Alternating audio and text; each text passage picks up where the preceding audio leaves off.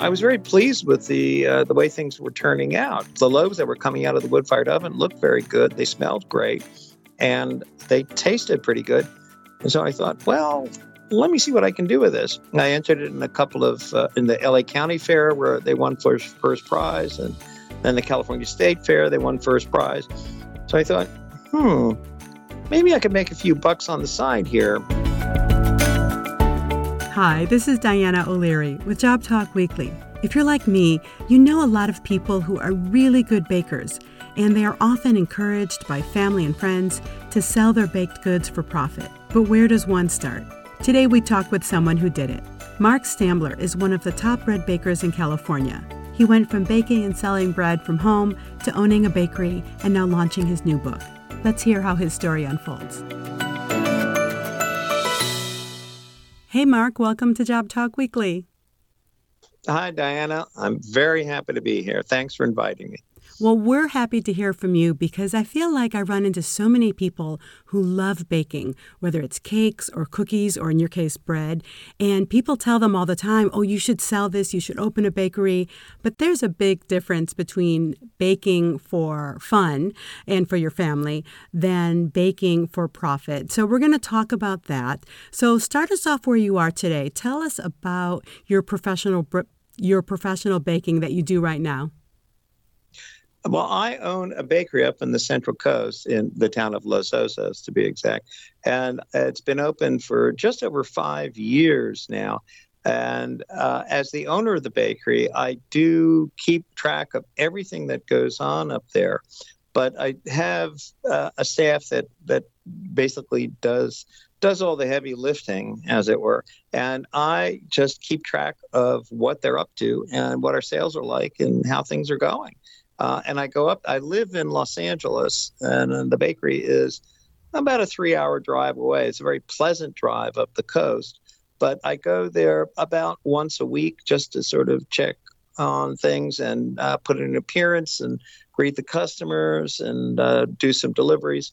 But mostly, uh, well, as I, I like to say, when you're a bread baker, you bake bread.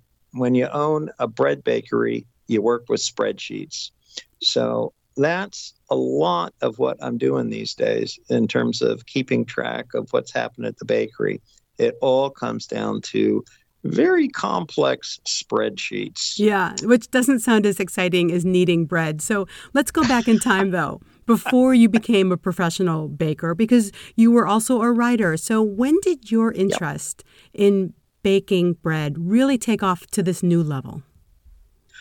Uh, I, I, think it was, oh, I don't know, about 10, 12 years ago. I mean, I, I had always been um, trying to balance my work life uh, between the writing, as you say, when I would sit and use a certain part of my brain, I would sit at the computer and just write. And then um, I would either get tired or kind of lose interest in what I was writing and I would go into the kitchen and start working with dough. And it used a different part of my brain and it used my hands, and I really enjoyed it.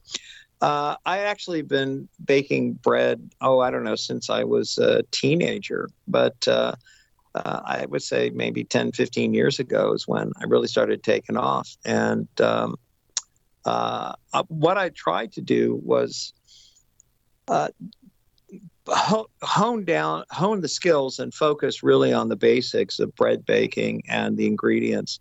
Uh, so I, I, I actually built a wood burning oven in my backyard, and um, just used the the minimal amounts of ingredients to uh, to get the kind of bread that I wanted, and basically just focused on very traditional breads and uh, so I was um, I was very pleased with the uh, the way things were turning out. Um, the the loaves that were coming out of the wood fired oven looked very good. They smelled great, and they tasted pretty good.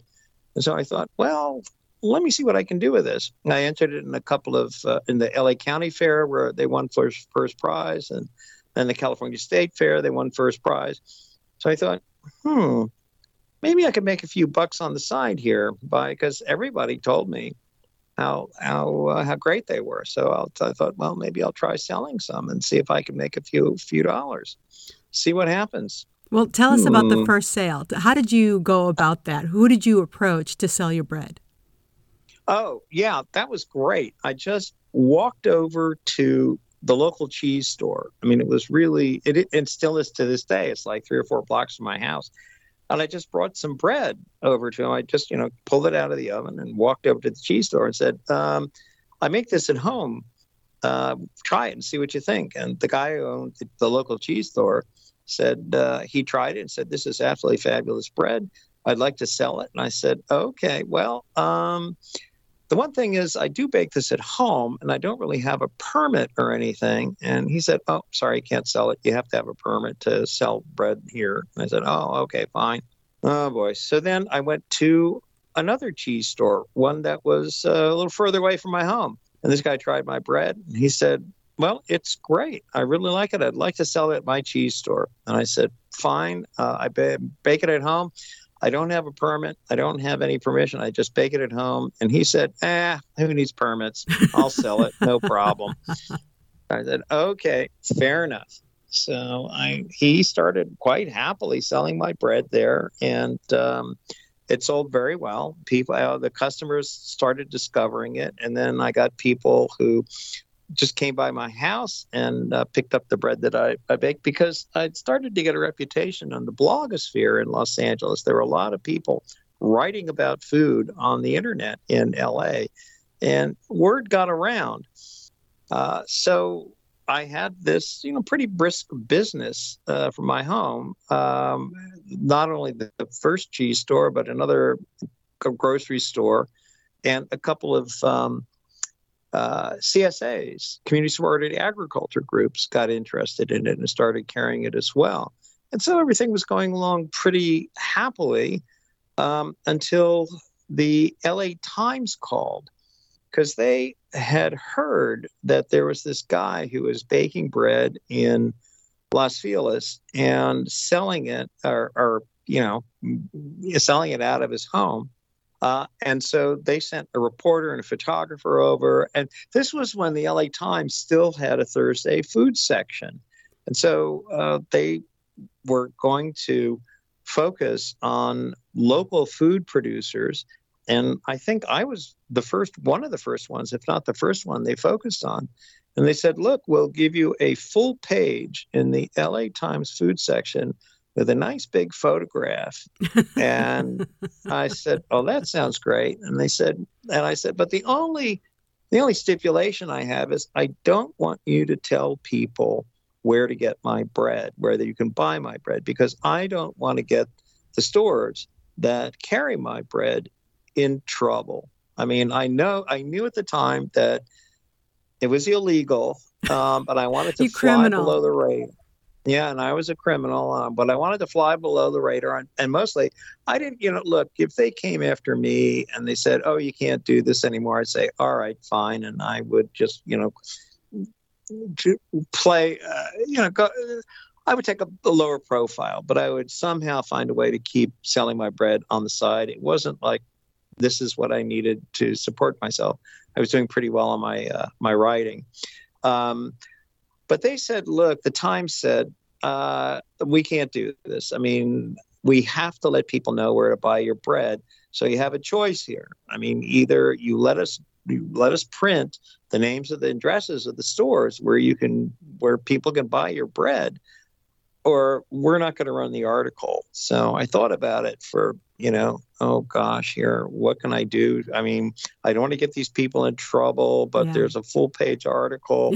so I thought about it for maybe 30 seconds and I said, print it. Here are the names. You know? Los Angeles, California, 900. Yeah, exactly. So uh, they printed it, and that was uh, it, it arrived. It came out on a Thursday, and so Friday morning, there were like lines around the block at the stores that sold the bread. There were way everybody was waiting to buy. So by the time the health inspectors showed up later on Friday, all the bread at the stores that I that I'm all my bread was long sold, and there was nothing for them to do but just look around, and it caused a hell of a lot of pro- problems for the for the stores that were carrying my bread. Um, and then after that, um, they the the health department sent a couple of people to my house early one morning to make sure that no bread baking was taking place on the premises. And I thought, you know, that's enough. This is this is crazy. So I stopped. I stopped doing it for a while, but then I started. I, I got really angry and started doing research to find out, you know, is there any way that I could sell homemade food?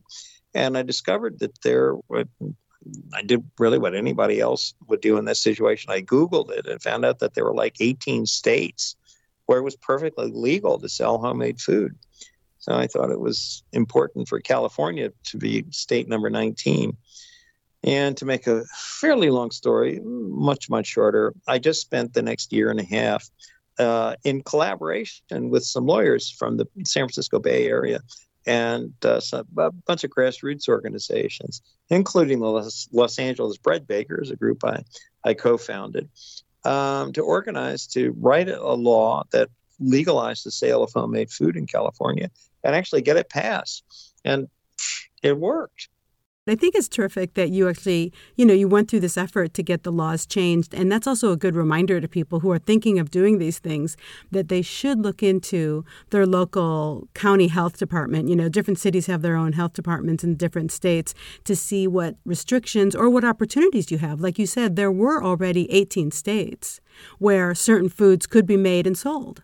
So you took a lot of different steps from being a home based baker to now owning your own bakery, which you use also to produce many loaves of bread to still sell to different places and to different people. So, at these different stages, you've already talked about how you learned about zoning and permitting and things like that. But what else did you learn along the way that really surprised you about uh, being a self employed baker? Oh, yeah, it's a huge difference. It's a a quantum leap going from, or for I experienced anyway, from going to baking bread in your home and selling what you bake there. I had one employee while I was baking at home, um, and he came over when I was baking and just helped me do everything. And uh, it was great. And I just paid him, and that was that. Impossible when you own a bakery. Um, you have, I mean, the staff just ex- well, didn't explode exactly, but it increased substantially. And there's a facility, uh, the the utilities, all the costs went up exponentially, uh, and the sales went up exponentially as well.